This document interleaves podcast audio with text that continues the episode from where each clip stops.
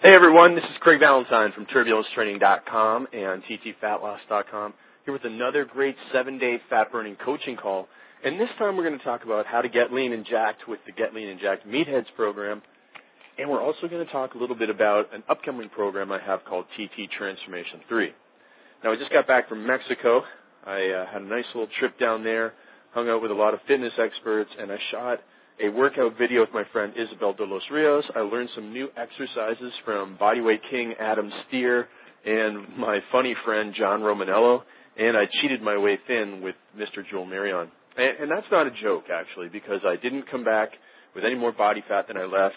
I definitely ate some extra meals that I don't usually eat. I'm going to share those with you in a new travel report that I'm putting together. So if you haven't seen the old travel report, make sure that you get it at turbulencetraining.com forward slash travel report. Once you're on the list, you're also going to get alerted when this new free report is done and it has even more cool travel tips in this one uh, in addition to the last one. So we really got some great stuff. Now, while I was there, I worked on a new program called TT Transformation 3. It's going to be out this Tuesday, September 28th, bundled with Turbulence Training 1 and Turbulence Training 2. And now when you have each of those four week workouts, you have a 12 week program. And with this series, you can lose 5 to 10% body fat and completely change your life in 12 weeks. That is why the TT transformation programs are named transformation. So you're going to love those and they're going to be out as a bonus to Josh Bezoni's pro, uh, nutrition program. So you can have the workouts and the nutrition program to really help you get lean for the rest of the year. Now I also have some diet tips. Basically, this time I'm talking about alcohol and fat loss, and that's going to be later in the call, so stay tuned. Now let's get into it. We're going to start with the transformation tip of the week and then get into the workout of the week. So for Monday, September 27th, here is your transformation tip. It's Kekich Credo number 51, and I cut it down a little bit. It's, basically, it essentially says, you become who you associate with. Cut ties with lazy, negative, dishonest people. And my thoughts on this are do not accept anything less than the best from your social support. This is your life we're talking about. So if somebody lies, cheats, or steals around you, lies to you, steals from you, cheats on you, those type of people really don't belong to have a significant place in your life. It may take some difficult choices, but if you really want to move ahead with your life, you really need to get rid of those people. I'm lucky because I've never really spent a lot of time around those types of people and so I've never had to cut out old friends, even if we may have different, you know, goals and stuff right now. And but I'm able to get so many new friends in, and you know, obviously you don't want to have those people in the first place. But if they are sabotaging your life, you really need to make a very serious decision about them. All right, now just like last week, I want to move into a turbulence training workout that needs to get a little more love because it's a great program. Not enough people are using it. Not enough people know about it. It's kind of overshadowed by Turbulence Training 3, or sorry, Turbulence Training for Meatheads 3 and Turbulence Training for Meatheads 5, and even Turbulence Training for Meatheads 1. And so this one, it's called Get Lean and Jacked. It just does not get enough props, I guess the kids would say. It doesn't get enough compliments. It doesn't get enough use. And so I want to go over it today, and you should consider using this one if you want to gain muscle and lose body fat. It's a little more advanced, obviously. It's a meatheads program, so there's a little bit more heavy lifting in it. So workout A starts like this. We're going to start with a triple press, six repetitions per position. And so you're going to start in the incline position, a, a bit of a steeper incline, sorry. So not a full-on shoulder press, but a steep incline. And you're going to do six repetitions. From there, you're going to move the bench down until it is a regular incline or a low incline. And you're going to do six more repetitions with the same weight because you're going from a difficult position to a stronger position. And then after you've done six reps with that, you're going to move down to a flat press. And so you do this with as little rest as possible, and you use a weight that you can only do about eight times in that top position. And so that's the triple press. Then you rest and you move on to the next exercise, which is an inverted row. So a body weight row. And then you're going to do that superset just one more time instead of three times uh, because you're doing the triple press. So that's a lot of pressing there. Then you're going to move on to uh, push up and go two repetitions short of failure and a barbell row for eight reps. So this is where we're getting the upper back more than the pushing muscles. You can do that uh, total of three circuit or three supersets there. Then into chin-ups and dips as a superset. You go through that twice, and then finally finish off with some ab exercises: the stability ball rollout for 10 reps and the crossbody mountain climber, 10 reps per side. And you're going to go through that three times. All right, so that's a great workout. Obviously, there is a focus on lifting, and so that's why we don't have interval training in this one. Maximum fat loss is not our goal here. It's really gain muscle and lose fat at the same time. So it's not a maintain muscle and lose fat, but a gain muscle and lose fat. So that's why we don't have intervals in there. And for people who are thinking, oh, well, I'll just add intervals onto this program, well, it's not built like that. If, you know, when I build a program and I don't put intervals in, it's because there's so much other training in there that there's no room for the interval training. So we're not going to do interval training at the end of workout A. All right. Into Tuesday, 30 minutes of fun activity. And of course, we're going to grab our green tea and take a look at some research here, which happens to be on green tea. Actually, the supplement, one of the supplement companies, uh, one of their products. And the study is called The Influence of Short-Term Consumption of Caffeine-Free Epigallocatechin 3-Gallate Supplement on Resting Metabolism and the Thermic Effect of Feeding. So past research has given hope that green tea can boost metabolism. And a compound, and I mentioned that epigallocatechin gallate, that is EGCG, in green tea might support fat burning hormones. So EGCG is a short term, that long scientific name. You may have seen it. Um, people also might refer to it just as catechins. And so that is like the active component of green tea that has been associated with boosting metabolic rate. And what it does is it just essentially it supports the fat burning hormones and the hormones that boost your metabolic rate. But in this study, the Colorado State University researchers provided the green tea supplements or placebo to 16 subjects, and each subject did each of the conditions. So one condition they had green tea, and another condition they had a placebo. And of course, going back to the title, we must realize there's no caffeine in this. So in the previous studies, in the in the landmark study that showed you burn 80 extra calories per day if you take a high amount of EGCG and ca- a high amount of caffeine, that's what everything's based on in the supplement world about burning calories with green tea. Unlike that study, there's no caffeine in the supplement here.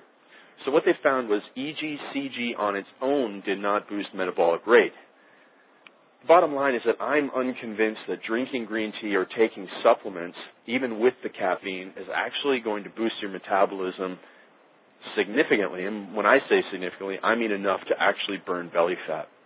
However, of course, green tea is very healthy, and I recommend it in place of soda juice and even coffee. Now, if you replace calories, like in a soda or a juice, with a green tea, or even if you replace a coffee with lots of sugar and cream with a green tea with nothing in it, You've cut back on your calories and you can lose belly fat. But just drinking green tea on its own, I don't think there's any chance that you're going to burn belly fat at all. Now, if you take a high amount of EGCG and a high amount of caffeine, which is tough to know if you're doing these days because supplement makers don't really list how much is in each of their supplements, it becomes very difficult to believe that taking a commercial supplement is going to allow you to lose fat and so I'm just not believing it until I see some really strong research that says otherwise. So I hope you understand that's really my full dissertation on green tea right there. There's not too much else to add. All right, into Wednesday. Second research study I want to share with you. This one is called Mid-Arm Muscle Circumference, Physical Performance and Mortality, results from the Aging and Longevity Study in the Sorrento geographic area. And I apologize if I said that incorrectly, but Italian researchers were studying 357 seniors from that area of Italy. And what they basically found was that mid-arm muscle circumference, you know, the size of your guns, to put it in uh, bodybuilder terms, was associated with better performance in older people, and more muscle meant a lower risk of death. So, one thing that kind of gets under my skin is that people in the fitness world, they just harp on cardio being so important for older people, you know, for longevity, you know, not just for older people, but for people to to do for longevity. You know, for if you want to live longer, you gotta, you know, go on the treadmill. And and the truth is that it's not as important as people make it out to be. Nutrition is the most important component of living longer, far more important than exercise, just like when it comes to fat loss. And these people who are all about cardio underestimate the importance of strength training in longevity. So, for whatever reason, the more muscle you seem to have, the longer your lifespan tends to be. And probably what's going to happen here is that people are able to function longer. And so as soon as you stop functioning at an older age, then things really drop off. And so people who are stronger also tend to have better balance and don't fall down and break their hips. And once you break your hip and you have to go to the hospital in old age, you're in a lot of trouble because you're not moving. Um, you know, your cardiovascular system is not getting any stimulus, and you can get cardiovascular stimulus just from everyday activities. But if you're lying in bed because you weren't strong enough and you broke your hip, things are really not looking good for older people in that situation. So, in the future, we're going to see a lot more emphasis on the importance of strength training for older people. And, you know, you hear, heard it here first as one of the first places you heard it for sure. And so I just want to recommend strength training to everyone at every age. So, conclusion from these researchers was the present study suggests that among community dwelling old, old subjects, and yes, they did use the phrase old, old, muscle mass may be positively related to functional performance and survival. So pass that along to anybody who's caring for older adults. And of course, you're not going to go and start having someone who's 75 years old bench press, but, you know, resistance tubing, then eventually like dumbbells, and you're going to get them training with strength training. It's going to help them out. It really will. All right, into workout B what you're going to do in the first exercise, you're going to do dumbbell forward lunges. You're not going to superset this with anything. You're going to do eight reps on one side, then you're going to rest 30 seconds and do the other side. Sorry, you're going to repeat the other side right away, then you're going to rest 30 seconds, go through it again, rest 30 seconds, and go through both legs again. So you can actually do alternating sides or one leg at a time there. It doesn't matter. I made a mistake there at the start. So you do dumbbell forward lunges, eight reps per side, Rest 30 seconds. Repeat that two more times. Now, on to our next, our first superset, our first pair of exercises anyways. You do barbell squats for 12 reps, rest a minute, and do a back extension exercise. If you don't have back extension, you can do stability ball leg curls. Then, after you've done the first exercise and then the first superset, now you're into what I call the kettlebell 500, you're going to do each exercise in as few sets as possible. You're going to do the kettlebell swings as a straight set, and you're going to do bodyweight squats and stability ball jackknives in a superset, again, resting as little as possible. So here's how this goes. You're going to start with two hand kettlebell swings, 200 repetitions. So you're just going to go straight. You know, you might be able to do 40, then you'll have to take 30 second rest, and then another 30, and so on and so forth. So you're going to use a kettlebell that you can do 30 to 40 swings with hopefully more. Really, it's going to become a mental thing as you get closer to 30 or 40. Um, you know, mentally you're going to quit rather than physically. So you're not going to use the heaviest kettlebell. You're not going to use a kettlebell you can only do 10 swings with. You're going to do, uh, use a lighter kettlebell. So be very conservative. And so you're going to do, you know, 30, 30, 30, 30, 30, 20 reps. So you got all 200 kettlebell swings. Then you move on into bodyweight squats. You do 200 reps and then you do stability ball jackknives, 100 reps. So you can go back and forth with the bodyweight squats and the jackknives. So you might do 25 bodyweight squats, 20 stability ball jackknives, back to 25 bodyweight squats, and so on and so forth until you finish that superset and you will have done 500 repetitions in those three exercises. And that's it. That's it for that workout. So no interval training to tack on there. On Thursday, we move into our 30 minutes of fun activity, so an off day, and we take a look at our Facebook question of the week from the turbulencetrainingfanpage.com. And the question is, is it okay to work out intensely five times per week? How do you know if you're overtraining and how important are the days off? And you know, I get a lot of overtraining questions. And the truth is, most people are a long, long way from overtraining. You know, it's not necessarily the workouts in the gym that are putting them you know, making them sick or making them run down. It's really their life and their lifestyle and their nutrition that's not able to support their stress and their exercise habits. But in general, I really just think that the phrase overtraining is overused. And the real concern with training five, six, seven days per week is overuse injury. So it's not overtraining, but you know, sore elbows, bad knees, lower back problems, shoulder problems. If you're training five, six, seven days per week and never giving your muscles, your joints, tendons a chance to recover, you are going to end up with overuse injuries, like a baseball player who throws a baseball every day. You know, overuse injuries are much more common than overtraining injuries, and that's the real problem. So the bottom line is don't worry about overtraining, worry about overuse injury, and don't go and design your own program if unless you're a professional. What you should be doing is finding a program that gets you amazing results in three to four days per week that is not training the shoulder joint three to four days per week, but giving the shoulder joint some time off. Because that's the biggest problem when it comes to muscle building programs. You know, when I was a kid and I was training six days per week, it wasn't a, it shouldn't have been a surprise to anyone who was smart, unlike myself, that I ended up with shoulder problems from overtraining by doing bench press on Monday and then doing back on Tuesday. That's two days in a row of shoulder training. Then doing legs on Wednesday. And if you're doing any squats, you're putting stress on your shoulder. And then doing shoulders and I don't know, whatever I was doing back then, shrugs, I guess, shoulders and upper back on Thursday, training the shoulder joint again. And then arms on Friday, training the shoulder joint again. And then whatever the heck I was doing on Saturday, maybe just abs or something, maybe I wasn't training the shoulder joint that day. Five days in a row of shoulder joint training, it's not a surprise that you end up with bad shoulders. So overuse injury is the big deal, not overtraining. And that is why most of my programs are only three days per week, and some of them are four days per week, but an upper lower so that you get a lot less activity on certain joints during that split. Okay, so let's take a look at Friday. We got meatheads for lean and jacked workout C. We're going to start with a deadlift, eight reps. Two seconds to lower the bar to the floor. Take a one second pause. So don't bounce as soon as you hit the floor, and then pull the weight up. You're going to rest a minute, and you're going to go into dumbbell one arm standing shoulder press with your palm facing in towards your head. And what this does compared to a military press with a barbell is it puts less stress on the shoulder joint and rotator cuff.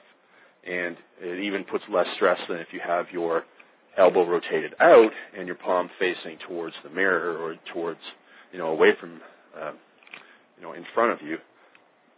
That position puts a little more stress on your shoulder than if you have your elbow in, palm facing your head, and you're holding your dumbbell right beside your head and pressing up. So that's what you're going to do. All reps on one side, then all reps on the other. And brace your abs and put your free hand right down on your obliques, and that way you know your abs are working. And that's how you build that really strong core that you know people are always talking about. It's a really strong torso, as I prefer to say. You're going to go through that superset just one more time, and then into chin-ups, where you're just going to go one set and you're going to go one rep short of failure. So really, really push it, not all the way to the max, but almost all the way to the max. Then you go into the kettlebell 555, which is a 550 rep little circuit here. You're going to do each exercise in as few sets as possible.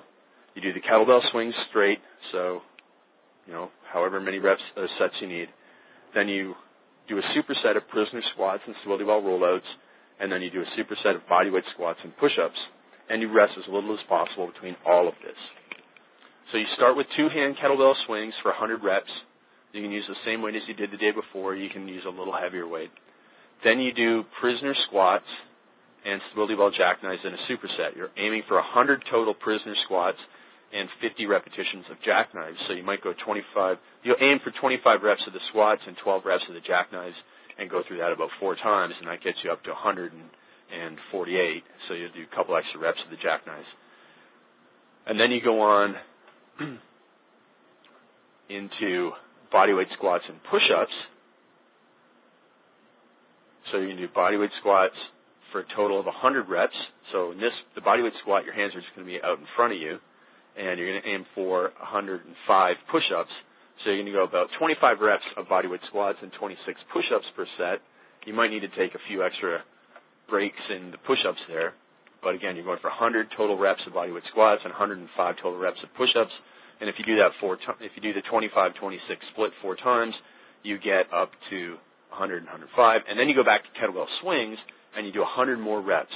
So you got 100 reps, kettlebell swings. Then you have a, a superset of 100 prisoner squats and 50 stability ball jackknives. Then you have another superset of bodyweight squats for 100 reps and push-ups for 105 reps. And then you have a straight set of kettlebell swings for 100 reps. And that's it with no interval training added in there either. And then we're on to social support Saturday. We're taking the day off. We're not doing hard training, just 30 minutes of fun activity. So if you did interval training on Tuesday, Thursday, Saturday, you would end up with an overuse injury more than likely. Not an overtraining situation, but an overuse injury.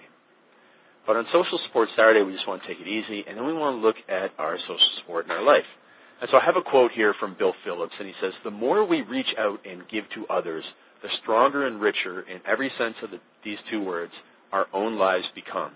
And so giving social support to other people is important in helping you get success because the more you help others, the more you teach. And the more you teach, the more you teach yourself and you learn and you understand and you drill the repetition into your head and it becomes more of a habit for you. So I really believe that helping others is a way that will help yourself and help you get more results. Now, if you don't have social support, one thing you should do is take charge as the leader. Be confident in your choices. Help other people because people will respect your decisions even if it seems at first they don't. A lot of my friends resisted training and nutrition in our early 20s when I was the only one doing it, and yeah, I had to sacrifice, you know, a few things. You know, instead of, you know, going to the barbecue at three o'clock in the afternoon, I would, you know, either be working or I would train or play, uh, you know, the sports that I was still playing until five or six, and I'd get there a couple hours late but I was still able to go and have a great life. But I had a little bit more discipline. Those guys, it took them about till age 30 when they finally wisened up. You know, they were overweight, they were tired, they had no energy, and they made the changes. But they only made the changes, well, not only because of me, but in part because of my consistency with my habits of me being proud of what I was doing and, you know, the consistency and the commitment. And so when you make commit, uh, commitment and you're consistent with your actions, people are going to see that and they're going to say, hey, you know what, you're really the role model for me. I really appreciate what you're doing. And then you help them and you get even better than if you didn't have someone to help. Okay, so make sure that you understand that. Soon people will come to you for advice and support. You're the one making the right decision. Finally, I want to get into Sunday, our plan shop and prepare day. So, you know, get 30 minutes of activity, take some time, do your shopping, prepare your meals, etc., get ready for the week ahead. And now, you know, to go on from that social support stuff, I want to talk about my friend Stacy. Uh, Stacy is an internet buddy of mine. He uh, has a real estate business or something. I can't remember what it is. But he uh, lives down in Austin. And when I saw him, I saw him the other week in Austin at a seminar, and I hadn't seen him in about a year and a half. And he looked lean, he looked younger, he literally looked as young as me, if not younger, even though he just turned 40. And I said to him, "Okay, dude, you, you know, what have you done? What have you done in the last year that has allowed you to make this incredible change?" I mean, he wasn't overweight because he's a very tall individual, but he's lean, and you can really see it in his in his arms and and just the way he carries himself. And so, you know, what he said was he stopped drinking a lot of alcohol, and by doing that, he was able to make much better choices, and he started working out consistently. What, but what he was doing was he worked out for about six months and got a few results before he finally changed his nutrition, and then he got about 15 pounds of body fat loss in about six months, or three to three months, sorry. So he really made the changes when he got serious with his nutrition.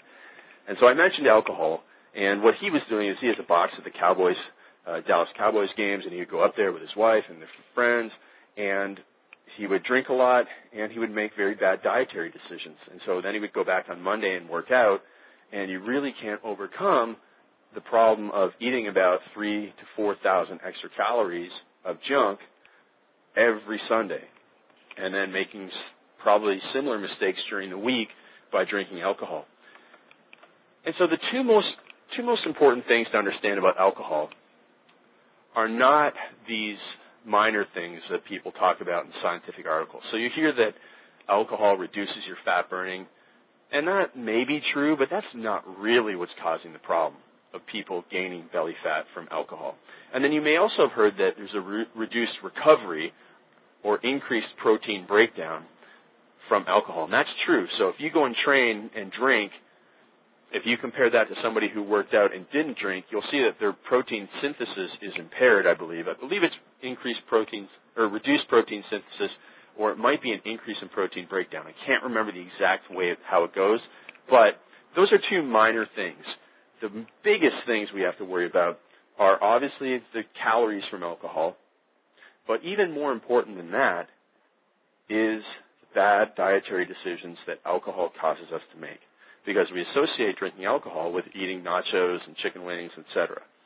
And most people don't realize that in a drink of alcohol, there's probably about 150 calories. So beer is 150 calories, a light beer about 110 calories. A shot of alcohol is about 100 to 150 calories, not including the mix. So Jack and Coke drinkers, you pretty much are almost doubling how many calories if you're drinking it with regular Coke. And so if you drink 10 Jack and Cokes, you're up at 2,000 to 3,000 calories. And I know there's some guys listening who can drink 10 Jack and Cokes, and I know there's some people listening who think that's the most outrageous thing in the world. You know, that person would be dead if they drank that much alcohol. But, you know, there's obviously a continuum of people listening and how much they drink. But you, you see how extreme the alcohol intake has to be to consume 2,000 calories. So if you drink 10 beers, regular beers, you consume 1,500 calories. And that's, you know, quite excessive. So for the average person who drinks three beers, you're really only drinking 450 calories, and that's less than a Big Mac. And so you see that if you have a decrease in inhibition in your nutrition, that means if you're a person who eats well all, you know, most of the time, but if you go out and have two drinks, the next thing you do is you order the bloomin' onion from Outback, that's where you get in trouble. Because you can easily eat 3,000, 4,000 calories from that type of restaurant, from Outback or at a football game, and that is two to three to four to five times, even more, the number of calories that you consumed in alcohol. So people are always blaming alcohol when in fact it really is probably the junk food that they're eating that is causing the problem. All right, so that was a long-winded dissertation there of alcohol and fat loss, but really, as much as people blame alcohol, it's not the alcohol, it's the food you eat because of the alcohol. So indirectly, the alcohol causes the belly fat. All right, so that is something that I cover in the new turbulencetraining.com travel report.